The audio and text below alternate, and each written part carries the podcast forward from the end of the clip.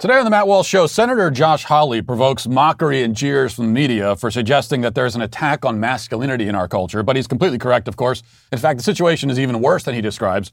Masculinity is in its death throes in the West, and if masculinity dies, the West will go down with it. We'll talk about why. Also, another day, another prosecution witness in the Kyle Rittenhouse case accidentally destroys the prosecution's case, and a new poll says that 70% of Americans are experiencing anxiety and depression because of climate change. Can that possibly be true? Plus, Snopes does a fact check on the claim that Joe Biden let one rip in front of a member of the royal family. And in our daily cancellation, we'll discuss the Republican Party's embrace of sexual identity politics with the newly christened RNC Pride Coalition. All of that and more today on The Matt Walsh Show.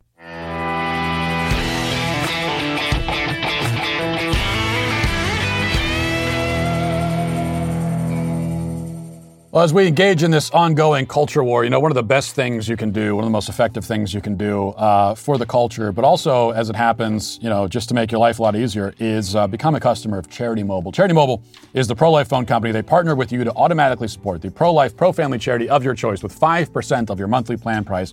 And they've sent millions of dollars to charities so far. Um, that's the charity part of it, but it's also just a great service. As I've discovered, I've been a customer of Charity Mobile for I don't know, two years now. New activations and eligible accounts get a free cell phone with free activation and free shipping when you mention offer code Walsh. Plus, you get a free Christmas gift with every phone from Charity Mobile while supplies last. That's another thing that you're not going to find from the other uh, uh, mobile phone carriers. I can tell you that. Charity Mobile makes it easy to switch. You can keep your existing phone number. You may even be able to keep your existing phone as well. But if you need a new phone, no problem. Charity Mobile has a variety of options from basic flip phones and low cost smartphones to the latest 5G phones. Ask about their new flip phone with parental controls that allow you to disable mobile uh, data usage, text and picture messaging, and much more. Which, which is great because if your kid is going to have a phone, there's no reason for them to have a smartphone with the internet on it. Uh, so I love that Charity Mobile is doing that. Switch to Charity Mobile and support the causes you care about. Call them at 1 877 474 3662 or chat with them online at charitymobile.com and mention offer code Walsh. So, as a general rule, if you say something and the media catches wind of it and reacts as though it's the dumbest, craziest, most asinine thing anyone has ever said in the whole history of the human race, then you can be pretty confident that you were right. Not only, not only right, but right in a very important way about a crucial topic that they are terrified to even acknowledge or talk about. Republican Senator Josh Hawley of Missouri has provoked this kind of over the top, overcompensating reaction after delivering a speech at the National Conservative Conference a few days ago about the attack on manhood and masculinity in our culture. Then he discussed the same subject in an Axios interview yesterday, which we'll play in a minute. And between the speech and the interview, he has been widely mocked and derided by the left and the media. Attack on masculinity? What attack on masculinity? That's absurd, they declare. In an article on uh, CNN.com, Gloria Borger called Hawley's claim conspiratorial. It's a conspiracy theory. Rolling Stone called it bizarre. MSNBC said the whole idea of an attack on masculinity is hilarious and empty. Kevin McDermott in St. Louis today accused Hawley of mansplaining. And yet, the fact that a man would use the term mansplaining only proves the point that masculinity is in deep decline, at least when it comes to that particular guy. But I think it's, it's even, the, the problem is more widespread than that. Even the guy interviewing Hawley for Axios seems kind of flummoxed by the notion that the people who use phrases like toxic masculinity may also be waging an assault on masculinity, a thing which they think is toxic. Let's listen to some of that exchange. What's a man to you? Paint a picture. What's a man? Well, a man is a father, a man is a husband, a man is somebody who takes responsibility. As conservatives, we've got to call men back to responsibility. We've got to say that spending your time not working, and we have more and more men who are not working, spending your time on video games, spending your time watching porn online while doing nothing is not good for you, your family, or this country. So, a viewer's watching this and they're thinking, really? What the liberals are doing are going to push me to watch Pornhub more or play Donkey Kong more? Do you mean that literally? Well, what I mean literally is that I think the liberal attack, the left wing attack, on manhood says to men, you're part of the problem. It says that your, your masculinity is inherently problematic, it's inherently oppressive. What's your basis for linking that to what liberals or the left, as you would say, do? Is that based on data or based on a hunch? Well, it's policy over many years. I mean, if you look at the policy of deindustrialization, those are policy choices Mike pursued over many years. I've looked. Wait, at, wait. How does that connect to porn? Oh well, you've got you've got men, 16 million men, Mike, who are idle, who don't have anything to do. Now, partly that's their own responsibility, but also partly it's because jobs have dried up in many cities across America and rural areas too. I think you put together lack of jobs, you put together fatherlessness, you put together the social messages that we teach our kids in school. I think we've got to confront that and its effects. What's a man? Well, he's not someone who wears those kinds of socks that that guy's wearing. Um, Hawley is, of course, right about everything he said, and he could go, he could, could have gone much further if the other guy didn't cut him off every four seconds. There is indeed much more to be said. And I think we could break this subject down into three parts, three questions. How do we know that masculinity is declining? Why is it declining? And why is it a problem that it's declining? So I'm going to try to answer all, answer all three in just a few minutes, though this will be far from a comprehensive treatment, but we'll go through this. First, how do we know that masculinity is declining? Well, simply because every single relevant societal marker is pointing in that direction. I mean, every single one. Record numbers of men are not working, as Hawley uh, alludes to, not fulfilling the masculine role of provider, even if they just be providing for themselves. And a great many of them would be providing only for themselves if they provided at all, because record numbers of men have never married. Millions more were married but no longer are or else they had just they you know they they had kids but never got married, leading to a growing crisis of fatherless homes. In the education system, boys are falling behind. Girls get better grades. More girls end up going to college. Now that going to college is actually a good idea in most cases, but that's the way it leads. Boys are far more likely to drop out, to be expelled, to be suspended. They're also far more likely to be judged so incorrigible and uncontrollable that they have to be put on psychotropic, psychotropic drugs. Out in the world, away from the confines of the education system, men are experiencing epidemics of drug abuse and homelessness. Violent crime is surging, and men are most likely to be both the perpetrator and the victim when it comes to violent crime. As Hawley indicates, men are increasingly retreating into cyberspace, replacing physical reality with a virtual reality. Americans spend collectively billions of hours, billions, watching porn, and men account for most of that, but certainly not all.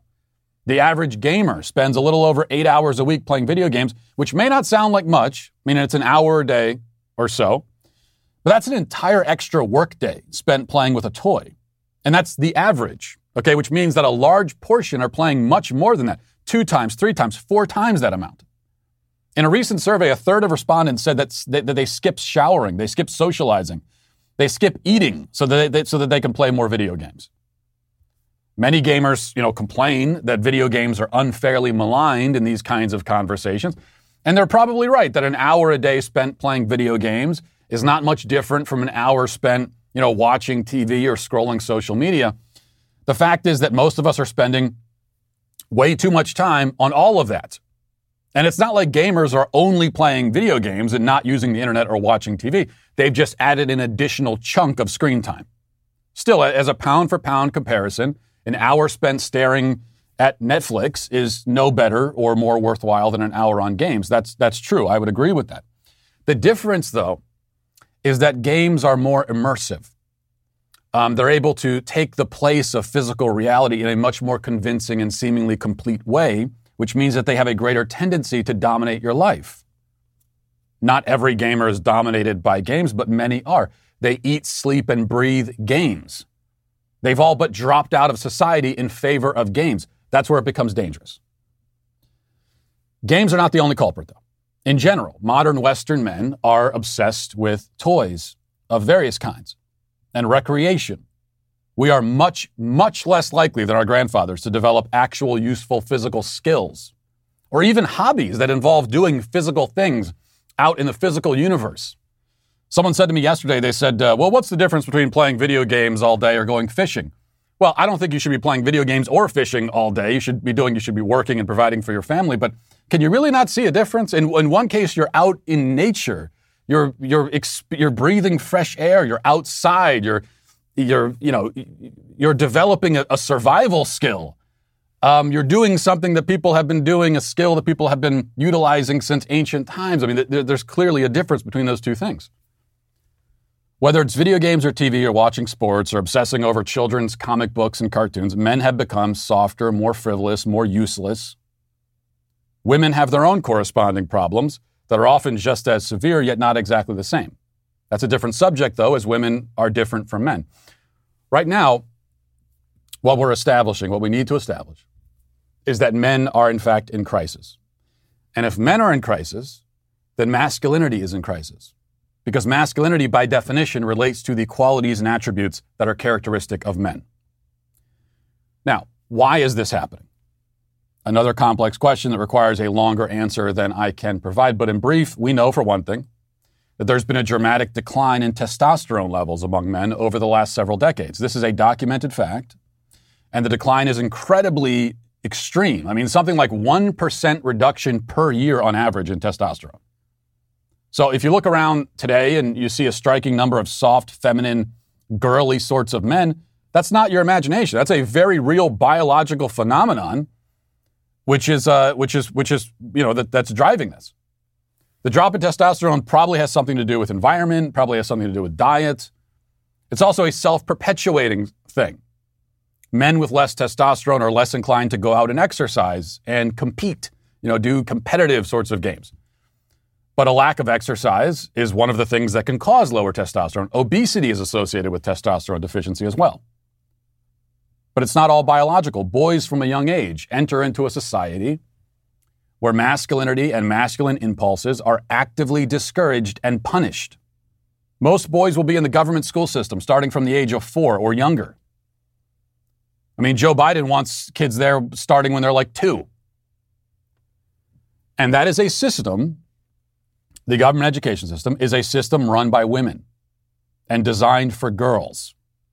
There is no time or space or patience for boys with aggression and energy. In other words, boys who act like boys are not welcome in the system. Those traits are not just discouraged, but they're treated as diseased, as symptoms of mental illness. Girls are a lot better at sitting still, memorizing things, being calm. You know, they, you can sit them down at a desk and give them an activity, and they can sit and do that for hours potentially. Boys are much less likely to have that ability naturally, which is why the school system will look at a boy that, you know, struggles to sit there and sit still and do boring things and say he's diseased, but, get, but stuff some drugs in his mouth. Boys who will not be broken will eventually be drugged. Their boyhood is literally medicated out of existence. Sometimes this can take on a very direct and extreme form, as our culture, the school system, and many families encourage boys to dress as girls and quite literally become girls, or try to become girls anyway. This is a process helped along or really driven in the home. Many boys not only go to schools run by women and designed for girls, but they live in homes run by women and designed for girls. Either they have no father in the home, or the father, father is a physical presence, yet an empty shell. A cuckolded eunuch who allows his wife to lead the family while he goes off to watch porn and play with his toys. This is the environment many boys find themselves in, and there will be no relief as they grow older and enter into an adult world that is just as hostile, if not more, to masculinity than the school system and his home were. So, all of this, or rather, you add all of this to the overarching societal pressure both men and women constantly feel to experience life as passive consumers and viewers and we begin to see quite clearly how we end up with a society overrun by passive, weak, emasculated, effeminate men. But is this a problem?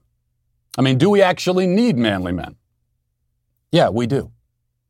No society in history has ever thrived absent of masculinity. None. Now, granted, none were ever crazy enough to try. We are in many ways attempting to blaze a new trail here, but it will not lead to anywhere or anything but ruin. What, what role has masculinity traditionally played in society? Well, men have been the fighters, they've been the hunters, the builders, the protectors, the providers. Men have also traditionally led in fields like science and math. The great majority of technological advancements and discoveries have been made by men. That's a fact. And it's not a coincidence nor is it the result of women being excluded and anything. The thing about a, you know, about a pioneer, a genius, you know, someone who discovers things and changes the course of civilization, you can't exclude them. They, they are going to have their influence on the world. So the fact that when it comes to math and science, it's mostly been men, that's because men are more inclined in that direction. Men have been the pioneers in multiple senses of the word. Men are especially suited for these various roles because they're typically stronger, they're typically more competitive, and they're more analytical. which is where the math and science comes in. Men are also bigger risk takers. See, women are more emotionally intelligent. They have much greater empathy, while men tend to think more systematically. and They tend to care less about how people feel. I'm not just making this up, by the way.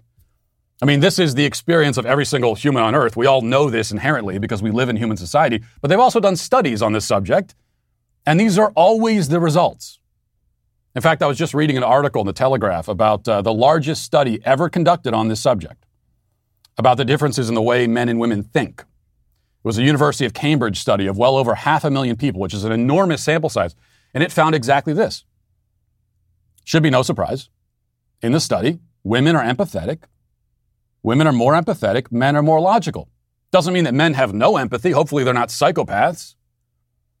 And it doesn't mean that women have no logic, they're not insane. But women tend more towards empathy, men tend more towards being logical. Now, other scientists condemned that study when it came out, even though it was, again, the, the, the, biggest study of its kind, very thorough. But other scientists condemned it and they said it's, it's neurosexism. But that only proves the point I'm making here. It is a womanly, feminine approach to get upset about the results of a study because it might hurt people's feelings. Now, we certainly need people in society who, who care about feelings, but we also need the manly input which says, well, to, the, to hell with how they feel. This is the truth. This is what we lose when we lose masculinity. We largely lose not only the benefits of physical strength, but also the voice of a more detached, somewhat cold logic and reason. A healthy society values both the feminine and the masculine, and it finds a place for both. Yes, a role for both. A, uh, a gender role, if you like. An unhealthy society like ours thinks that it can shove one half of that equation out the door and lock the deadbolt and leave masculinity out in the cold. But it can't work. Society needs mm-hmm. masculinity, it needs men. It won't function without it. Certainly won't thrive without it. And that's a lesson that I think we're going to learn the hard way. Now let's get to our five headlines.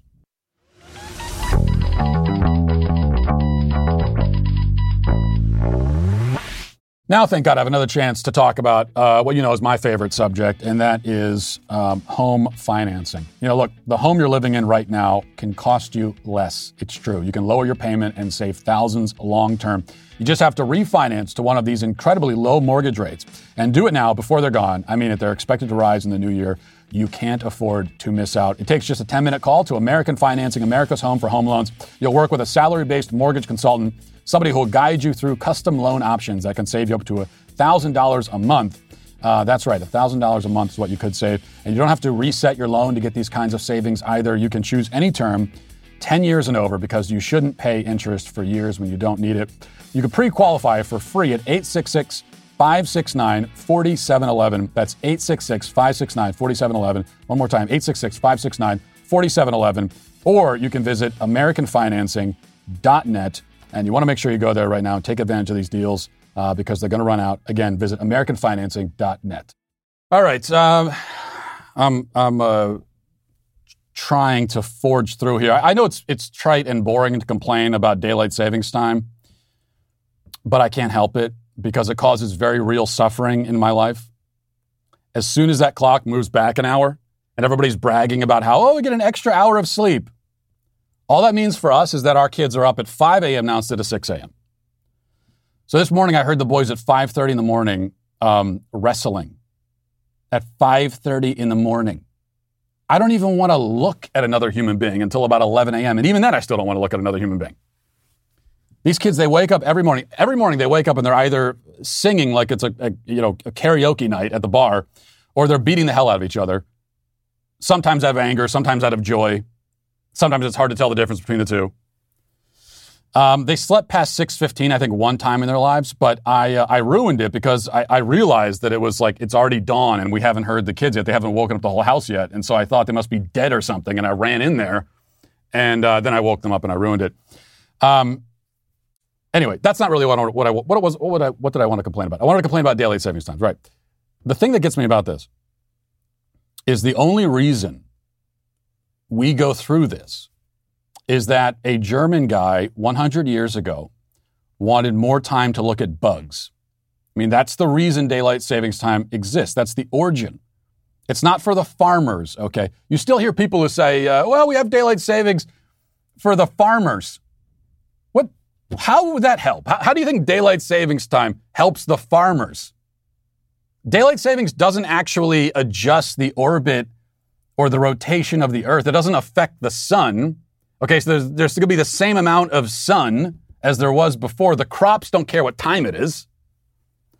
No, but this um, this guy, this German freak, this bug, bug watcher, he he knew what time it was, and it did affect him, and um, he just thought it'd be easier for him and his schedule and everything, and when he wants to eat dinner and all that stuff, if if they, if we could if we could move the, the clock ahead an hour, and so he suggested it to the world, and the world was like, "Yeah, okay," and we've been stuck with it ever since because of that. In many ways, this guy was the first trans. You know, he was like a pioneer. He said we should all self identify as time travelers and move ahead an hour, and we did. And we still do. For no reason now. No one can explain why. I mean, that guy's dead and gone. He's looked at all the bugs he wanted to look at. It was very nice of us as a world to accommodate him in that way, but we're still doing it, and no one knows why. Did he even accomplish? I mean, did he like use that extra time to discover a new species of centipede or something? I, I don't know. I think he just wasted it. All right. Uh, let's start with this. Kyle Rittenhouse. The Kyle Rittenhouse trial uh, is uh, is continuing, and the theme here every day we've got another video. We've got and we'll, we'll play one today as well of a prosecution witness totally destroying and undermining the prosecution's case. And so we have another such case today. Um, this is Gage Grosskreutz, I think is how you pronounce his name. He was uh, one of the guys who was shot. He, he was there, there, are three people shot by um, uh, by Kyle Rittenhouse. All three of them attacking him, and so he shot three people in self defense. And this guy was fortunate enough to survive it, which is why the media. If you look at the media headlines, they're referring to this guy who you're just you're, we're going to see in a second. They're referring to him as the lone survivor of the Kyle Rittenhouse shooting. That's not a that's not a, uh, misleading or biased way of putting it, is it?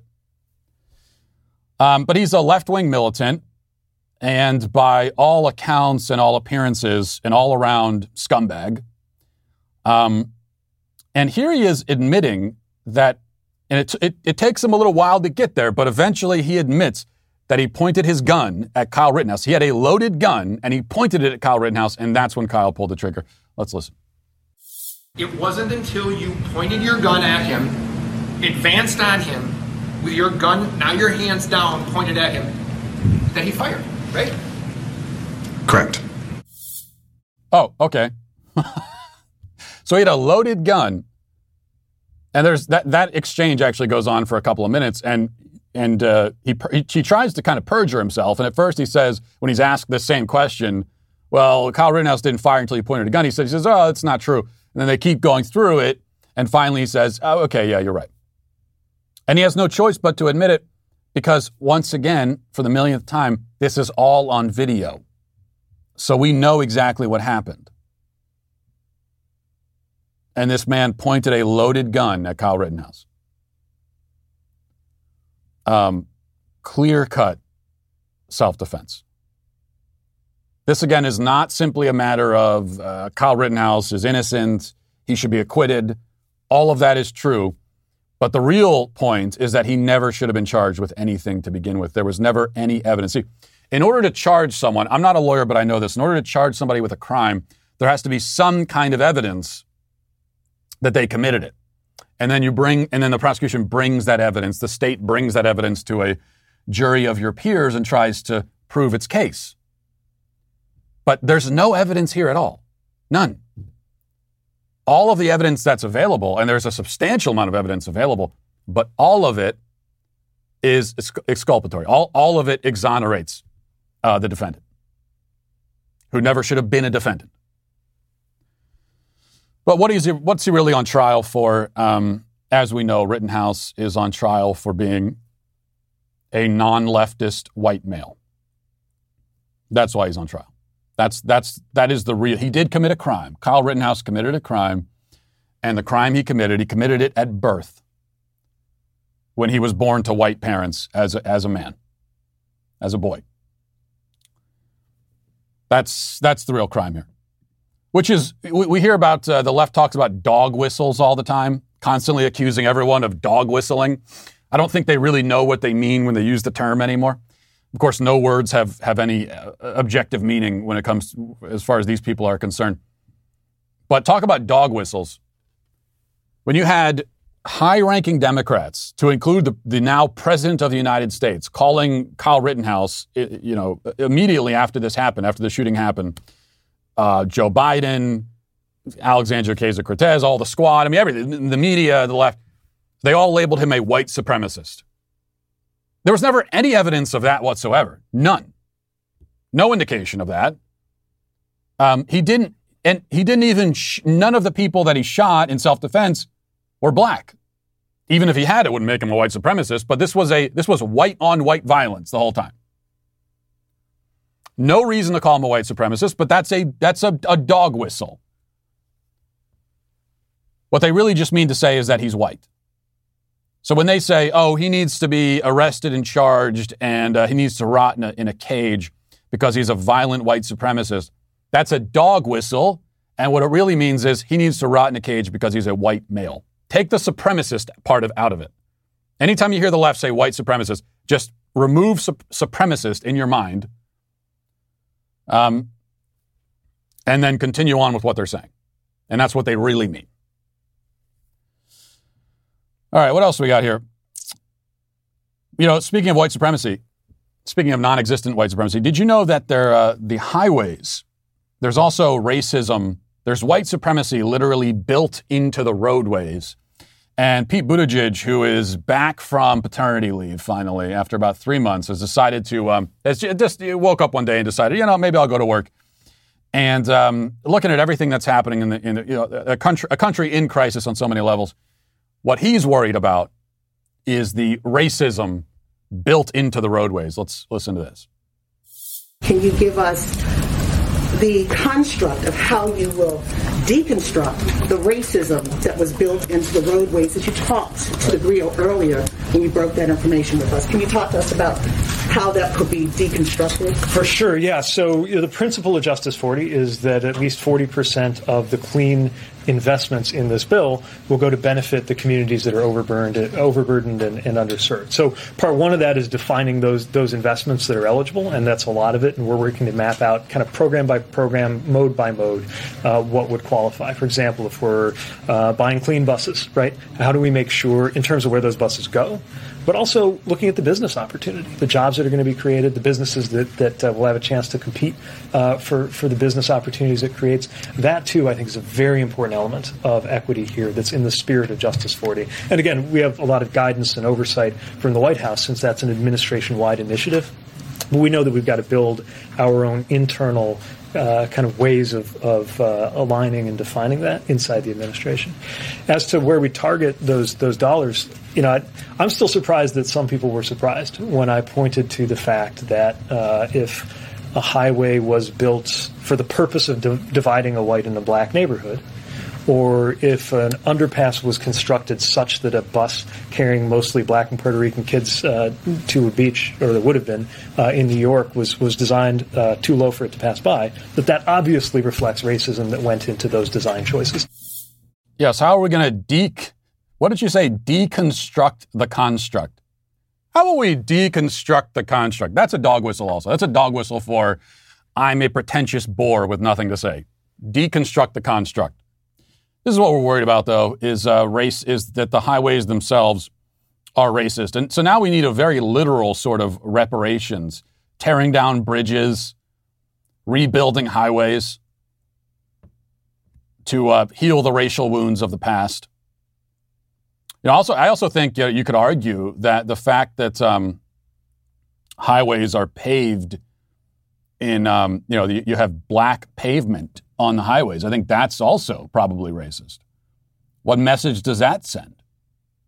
Every single day, you as a, as a white person, you are driving on black pavement,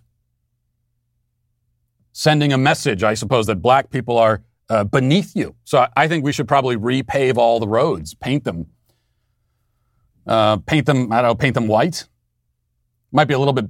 The glare might be a little bit tough, but we should try that. We could paint them rainbow colors. They're actually they actually are doing that in some uh, in some cities, especially in Canada. But then again, that, that, that sends the wrong message. Then you're trampling on uh, on gay pride. You don't want to do that. So I think we I think we pave all the, the roads white. Put white put put the color white beneath the tread of our tires where it belongs.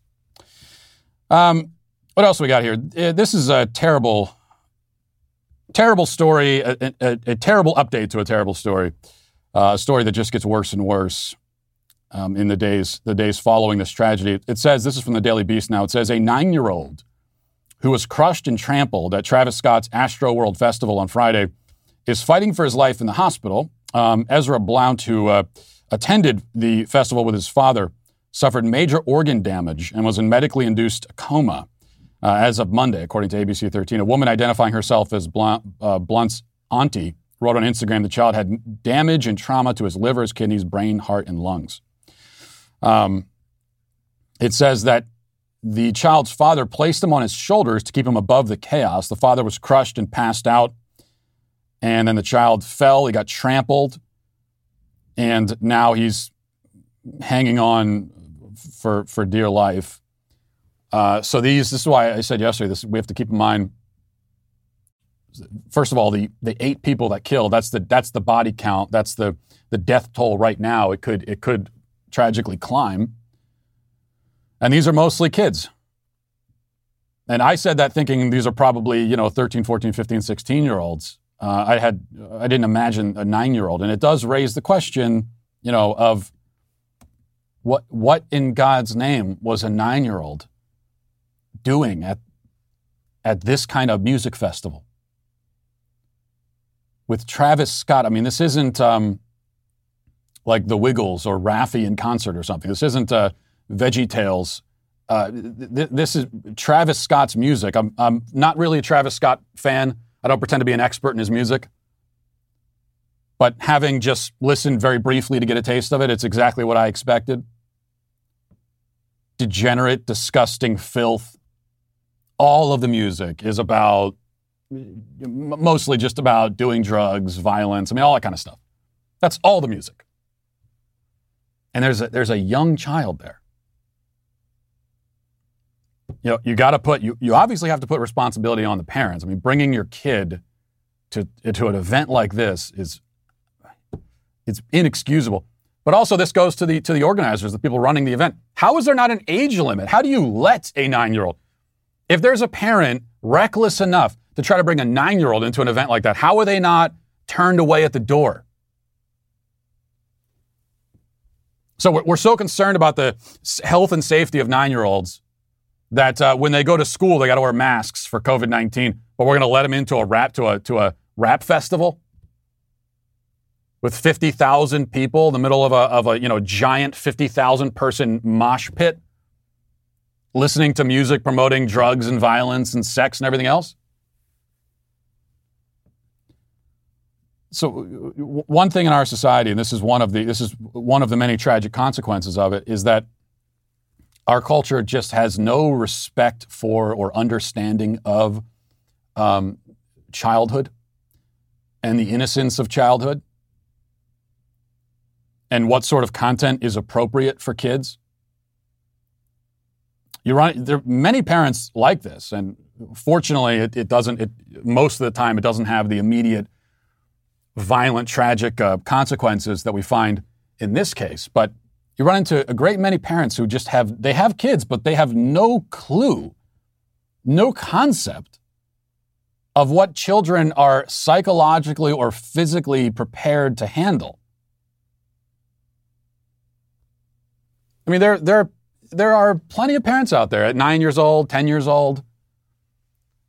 You know, as I've railed against many times, they give their kid a phone with full internet access and say, "Hey, yeah, go, go, go, uh, go just spend two hours on YouTube. I'm sure there's nothing there that's not appropriate for you. Meanwhile, I don't know, 95% of it is not appropriate for kids that age. Many parents just have no understanding of this at all, um, of what is appropriate for kids, what, what it means to be a child, um, how, you know, how to protect a child's innocence or, or why they should protect it to begin with.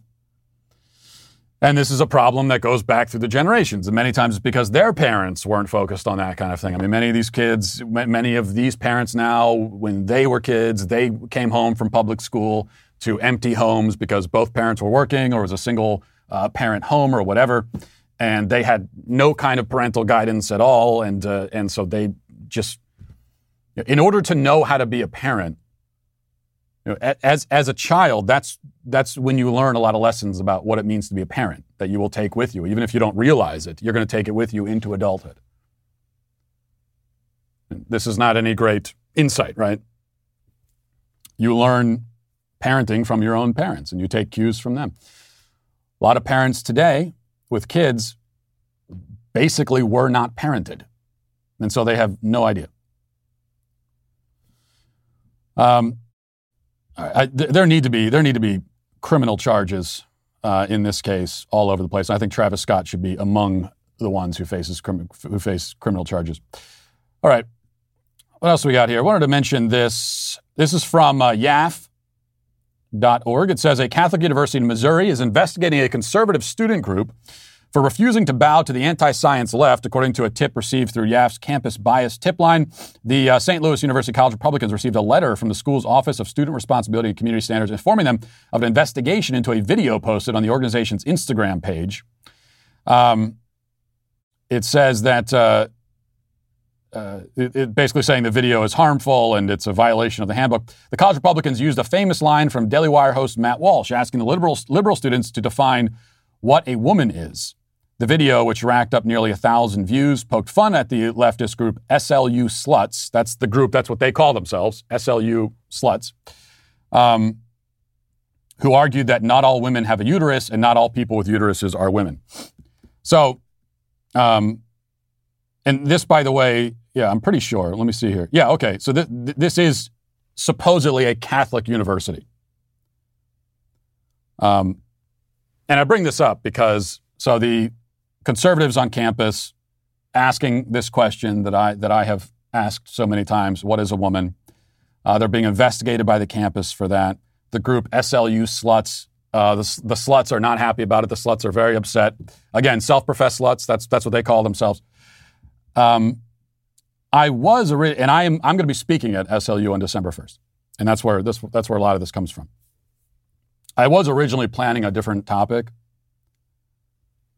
but given how upset the sluts are and the campus is at the what is a woman question, now I know that when I speak on December 1st, that is going to be the entire topic of my, of my talk. So um, the co- conservatives on campus did a one minute video with what is a woman.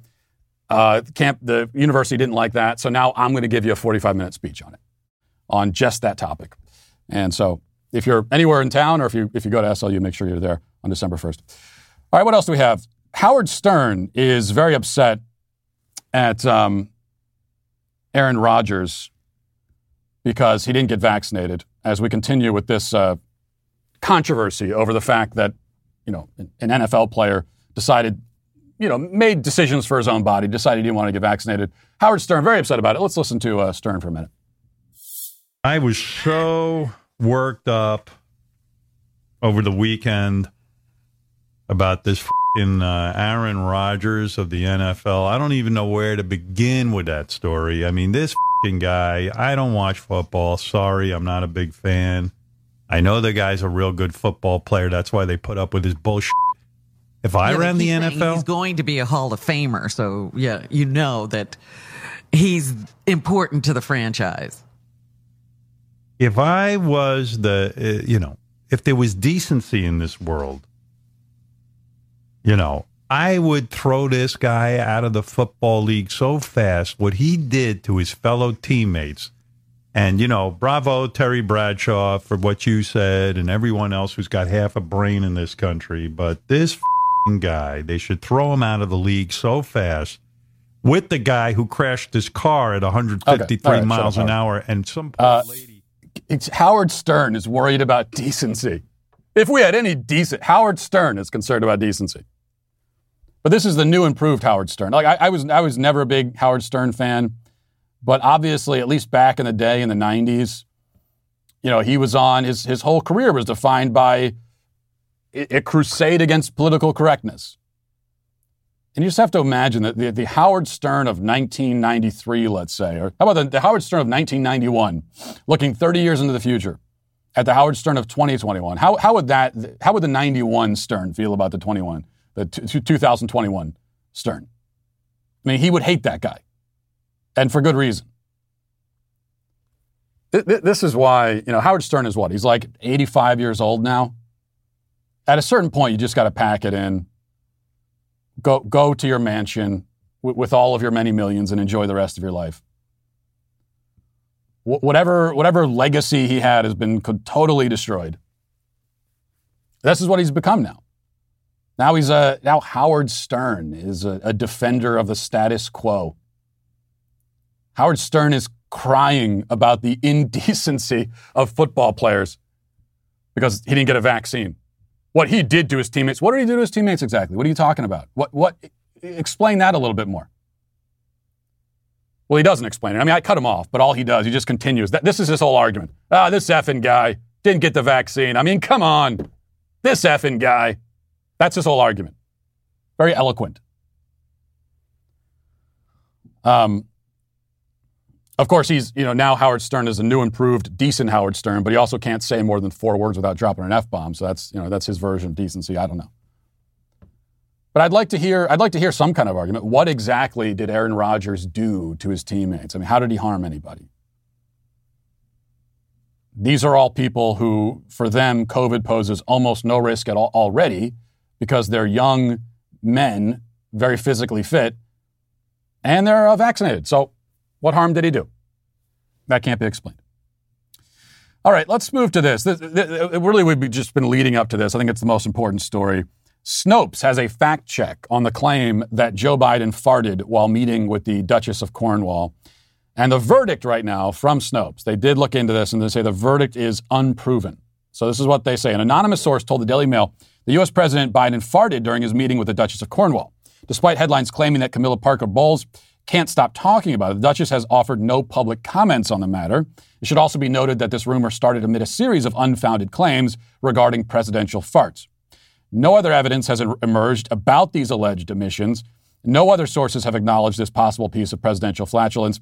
And while a number of news outlets have repeated the claim that the Duchess of Cornwall hasn't stopped talking about it, she has not made any public comments about Biden breaking wind. So Snopes says we can't confirm or debunk whether Biden truly farted while meeting with the Duchess of Cornwall. We can say that the evidence for this uh, fart is scarce, that it's based entirely on a single quote from an anonymous source, and that it's made its way around the internet on the heels of several other false fart rumors. Now, uh, they have declared these other rumors, uh, you know, they've declared them rumors and they've said that they're false, but we don't know that either. So there's a lot we don't know. And we've got to be honest about the situation. I think, I think when, when you're staring at a situation and, uh, and there's, there's, there's really no evidence, one way or another. You've got to be honest about it. Did Joe Biden release exhaust from the tailpipe right in front of a member of the royal family? Did he do this only a week after dumping a load in his pants in front of the Pope? Um, these are questions we have no answer to. All we can do is we can look at patterns. All right. And there does seem to be an undeniable pattern wherein Joe Biden is being accused of, uh, of, of gastrological activity, shall we say, often in front of notable international figures. His colon seems to be especially aggressive in Europe in particular.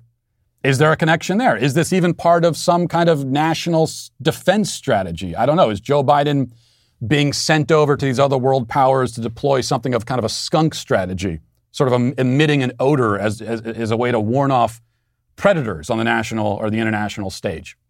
I don't know. I can't say. Nobody can say. I just wish that our media would start asking these kinds of questions. Um, if I were in the media, I would.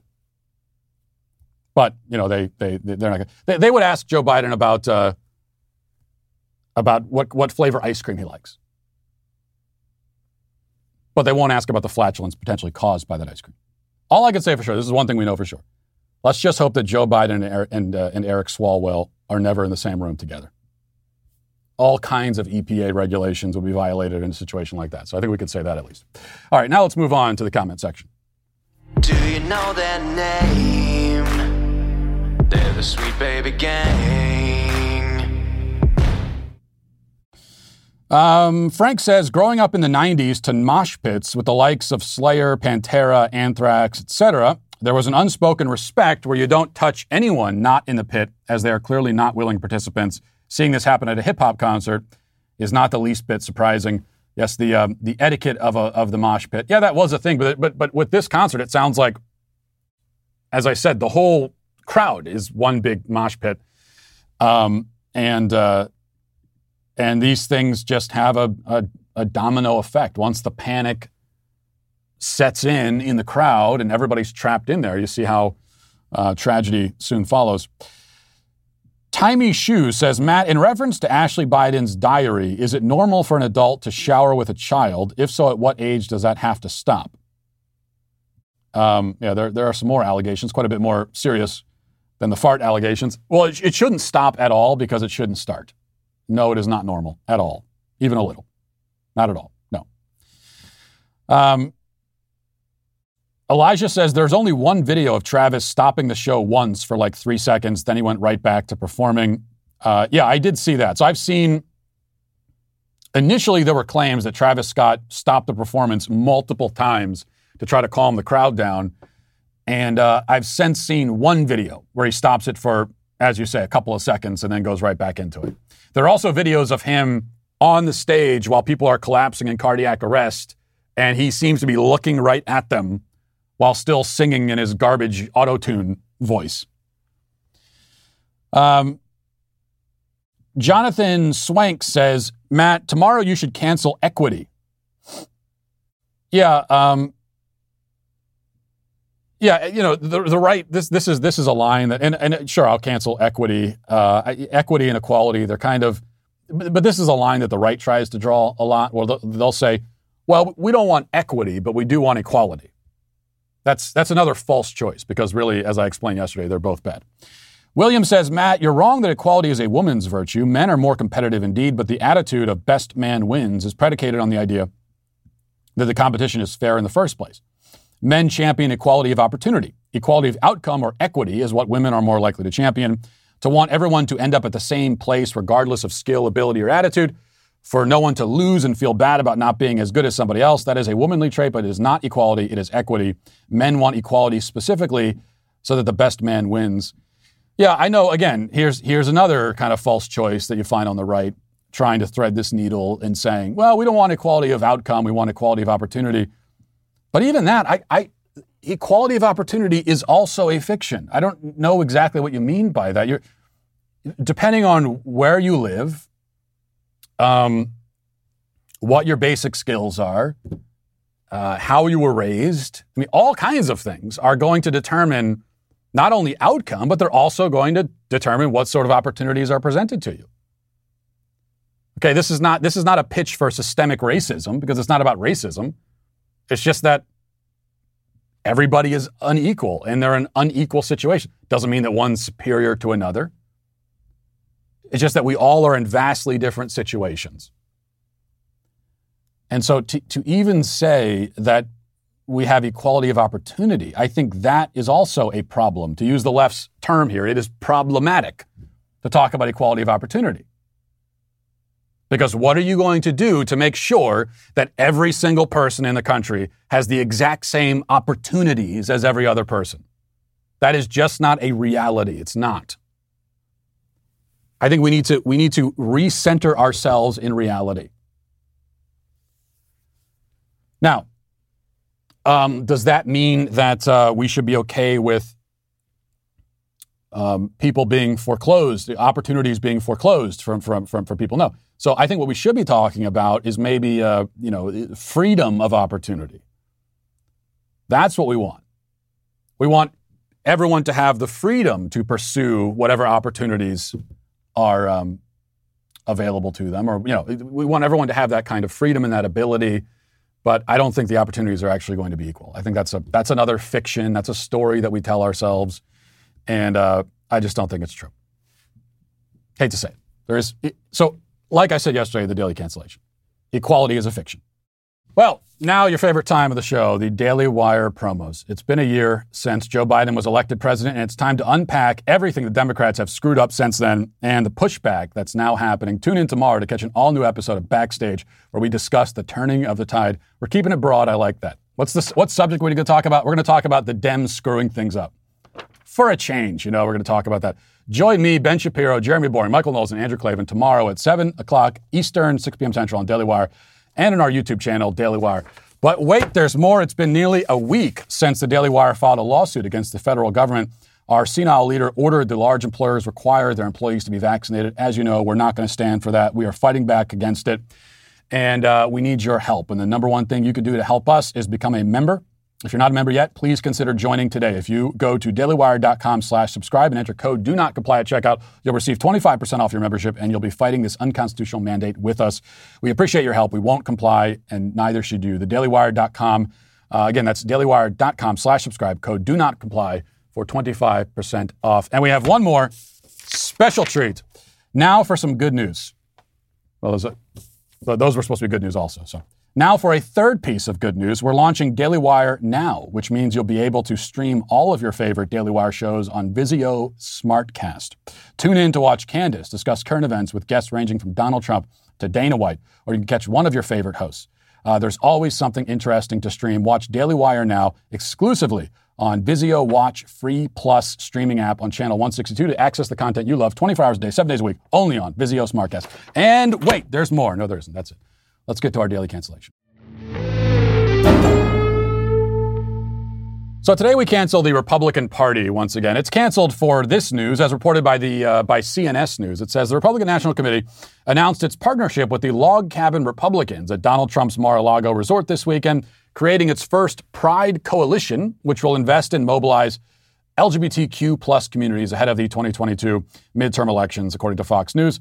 The Spirit of Lincoln Gala, held at the uh, Mar-a-Lago in Palm Beach, Florida, was hosted by the Log Cabin Republicans, an organization representing LGBTQ conservatives and their allies on Saturday night. As president, Trump referred to Mar-a-Lago as his winter White House. He and his wife, Melania Trump, were the guests of honor at Saturday's event. Now, I criticized the RNC Pride Coalition on Twitter, and it upset a number of people, uh, many of them Republicans, including Richard Grenell, who's the, um, the acting, or was the, the acting director of national intelligence under Trump, and the first openly gay person to serve at a cabinet level position. Uh, he was at the event at Mar-a-Lago as well, and he received an award as well, I think. He took issue with my criticism, along with a number of other prominent Republicans, both gay and straight. Grenell accused me of, among other things, being, uh, he said I was from the Stone Age for having a problem with the RNC Pride Coalition. I take great exception to that. I am not from the Stone Age. It would be more accurate to say that I'm from the Middle Ages. Though, frankly, I would prefer the Stone Age over the current age. I would take that in a heartbeat. Now, I have been repeatedly accused, not just because of this issue, but in general, of trying to exclude gay people from the conservative movement. That's not the case. What I want to exclude, what I say we must exclude if we want conservatism to mean anything at all, is gay pride. I do not think that there should be an LGBT pride coalition in the Republican Party, and I'll explain why. And let me note at the beginning that if we were back in the ancient times of not the Stone Ages or even the Middle Ages, but say five years ago, it would have been totally uncontroversial for me to suggest that gay pride doesn't belong in the conservative movement. But as we know, the Republican Party is on the same train as the Democrat Party, just a few cars behind, and as the whole the whole locomotive speeds inexorably to the left, the Republican Party is never far behind. That's how a statement that would have been so self-evident as to be boring 5 years ago can suddenly be not only provocative but downright offensive today. So here's the problem with gay pride and why it doesn't belong in the conservative movement. It's hard to know even where to begin. I mean, you often have that problem when trying to explain things that should be obvious. So I'll stick with two points here, uh, starting with the most fundamental. Gay pride is an ideology, it's a philosophy. And as such, like any ideology or philosophy, it has a history. And we can trace that history.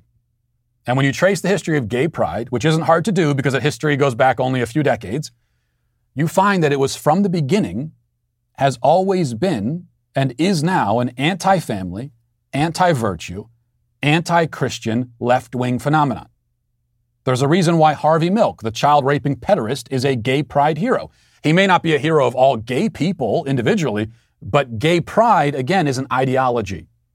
And within that ideology, men like Harvey Milk are honored and celebrated. Gay pride parades are fully in accordance with the gay pride philosophy. And that is why they are hedonistic, self indulgent, self worshipping, hypersexualized spectacles of decadence and debauchery. It's not a coincidence or a matter of happenstance that gay pride parades and festivals take on this character. That's what gay pride, the ideology, is all about and has always been about. Why is that? Well, because gay pride revolves around, really, it invented, we should say, sexual identity politics. According to gay pride ideology, according to sexual identity politics, the most important thing about a person, the number one defining trait, is their sexual proclivity. A person is encouraged to find their identity, to locate themselves within this proclivity. That is not conservative. If that is conservative, then conservatism is totally indistinguishable from leftism. At best, it becomes a different side of the same coin, though I think it really would be the same side of the same coin. Or a coin where the two sides are so similar that it would be really hard to try and play heads or tails with them. Again, I emphasize everything I've said here would have been considered insane up until about five years ago. Insane only because it's so obvious that it shouldn't need to be said. A segment on a conservative talk show explaining why gay pride isn't conservative would have been like a segment on the Weather Channel explaining why the rain makes you wet. This just shows you how thoroughly, how cataclysmically the, the, the ground has shifted beneath our feet. And many people on the right have been moved all the way to the left without even noticing that they moved at all. This is what happens when you allow yourself to passively float on the tide of culture. You look up one day and you notice that you've drifted far from where you started, though you weren't trying to go anywhere at all. Right wing gay pride is, as a concept, very similar to right wing feminism. And there are indeed conservatives who, for years, have been trying to develop a conservative feminism. Oftentimes, they say that they want to reclaim the spirit of feminism in its original form in its pure and Edenic state. Back in the mythic first wave period, when feminist pioneers were fighting for the good, you know, fighting the good fight and saying a lot of really conservative things like, uh, quote, the Bible and the church have been the greatest stumbling blocks in the way of women's emancipation. That was Elizabeth Stanton, godmother of feminism. Said that over 100 years ago in the first wave, identifying the Bible and church as the enemies in the first wave of feminism. In fact, all of feminism's godmothers said stuff like that about religion, the family, men, marriage. Feminism, as it turns out, was, at the time, still is, anti family, anti Christian, anti virtue, anti man from its very inception. There is no pure form of it to return to. It is rotten to its core, like gay pride. Feminism is one of the worst things to ever happen to the human race. It is one of the greatest evils in history. It's killed 60 million babies, and that's just the start. And yet, some conservatives still think it's possible to be a conservative feminist, not realizing that it's it's it's you know it's not a it's not a corruption of feminism in its original form. It is its culmination. T- today's feminism is the culmination of the original feminism a culmination, not a corruption. The same can be said when you see drag queen story hours or men in bondage gear marching down the street in front of children. That's not a corruption of gay pride, it is gay pride. That's what the ideology of LGBT pride stands for. And speaking of LGBT, what about, what about the T in that, um, in that initialism? I asked Grenell this and he didn't answer, but it's a good question. Are we including the T in this conservative pride? Are we proud of transgenderism now too? Are we embracing gender theory? Perhaps looking for a pure conservative form of gender theory? What's next? Conservative critical race theory? Conservative Marxism? Conservative communism? Where does it end? Maybe we can come up with our own conservative Satanism. Dems are the real Satan phobes. That's where it ends, really. It ends in confusion, impotence, the death of anything resembling conservatism. Unless we come to our senses and start drawing clear lines. And until we do that, I must say, the Republican Party is canceled. And so is gay pride. Gay pride is canceled too, of course. And we'll leave it there for today. Thanks for watching. Thanks for listening. Have a great day. Godspeed.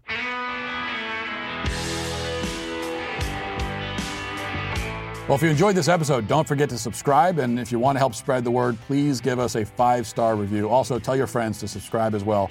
We're available on Apple Podcasts, Spotify, wherever you listen to podcasts. We're there. Also, be sure to check out the other Daily Wire podcasts, including The Ben Shapiro Show, Michael Knowles Show, The Andrew Klavan Show. Thanks for listening. The Matt Walsh Show is produced by Sean Hampton, executive producer Jeremy Boring. Our supervising producer is Mathis Glover. Our technical director is Austin Stevens. Production manager Pavel Vodosky. The show is edited by Ali Hinkle. Our audio is mixed by Mike Coromina. Hair makeup is done by Cherokee Hart. And our production coordinator is McKenna Waters. The Matt Walsh Show is a Daily Wire production, copyright Daily Wire 2021. Today on The Ben Shapiro Show, Joe Biden tells American companies to follow his vaccine mandate even though it's unconstitutional. The price of gas rises at the pump, but Joe Biden is shutting down another pipeline. And iconoclastic intellectuals open a new university. That's today on The Ben Shapiro Show. Give it a listen.